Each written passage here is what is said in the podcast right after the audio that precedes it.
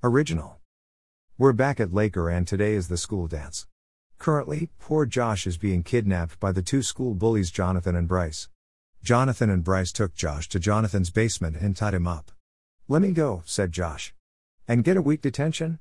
Nah, said Bryce. Yo, Bryce, we better get going to school today so we don't miss that sweet dance, said Jonathan with a laugh. You'll pay the price, Jonathan.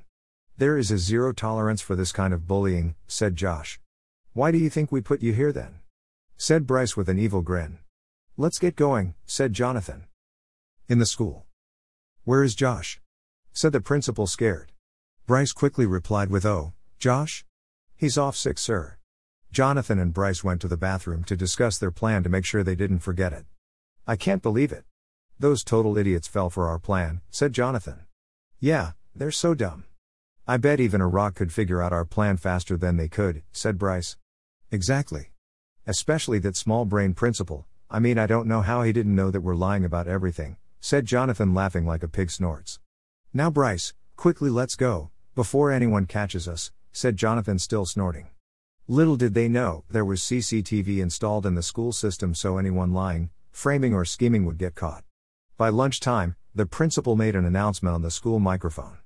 Jonathan, Bryce, in my office immediately. Why is he so angry like a bear? Said Bryce.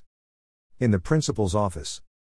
So, Jonathan and Bryce, I've been hearing a lot about you, said the principal, getting angry. About how great people we are to your school. Said Bryce. Oh no, quite the opposite.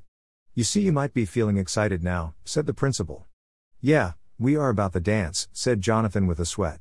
Cut the act, boys. I know you kidnapped Josh and put him in your basement and lying about it the whole time, said the principal firmly. What? How did you even know? I mean, we discussed it in private, said Bryce, accidentally admitting his wrongdoing. Stop admitting, said Jonathan, whispering and nudging Bryce's shoulder. Look, you see, when you were in the bathroom, there was actually CCTV up hidden on the wall. And the reason I never told you is because I know if I told you, you would be a lot more careful of where you were chatting, said the principal, flashbacking. I certainly do not want people who are mean and disrespectful to other students, said the principal angrily.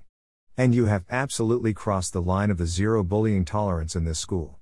The cops are at your house to let Josh go and to arrest you, said the principal. You are a disgrace and I never want you in my school ever again, said the principal with absolute rage. What? Please, Mr. Dot Principal, sir. Please, please, please. We beg you, please let us stay. We're so sorry, no super duper sorry.